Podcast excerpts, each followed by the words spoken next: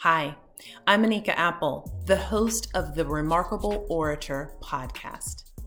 I started this podcast as an opportunity to create connection to one another in a time where we have experienced such extreme isolation.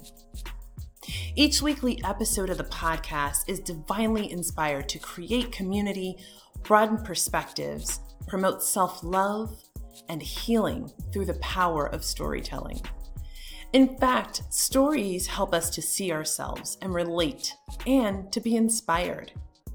They can help us find the pieces of ourselves that require healing so that we can live our best lives. So, check out my podcast to increase your sense of connection. Subscribe to the Remarkable Orator podcast today using your favorite podcast platform.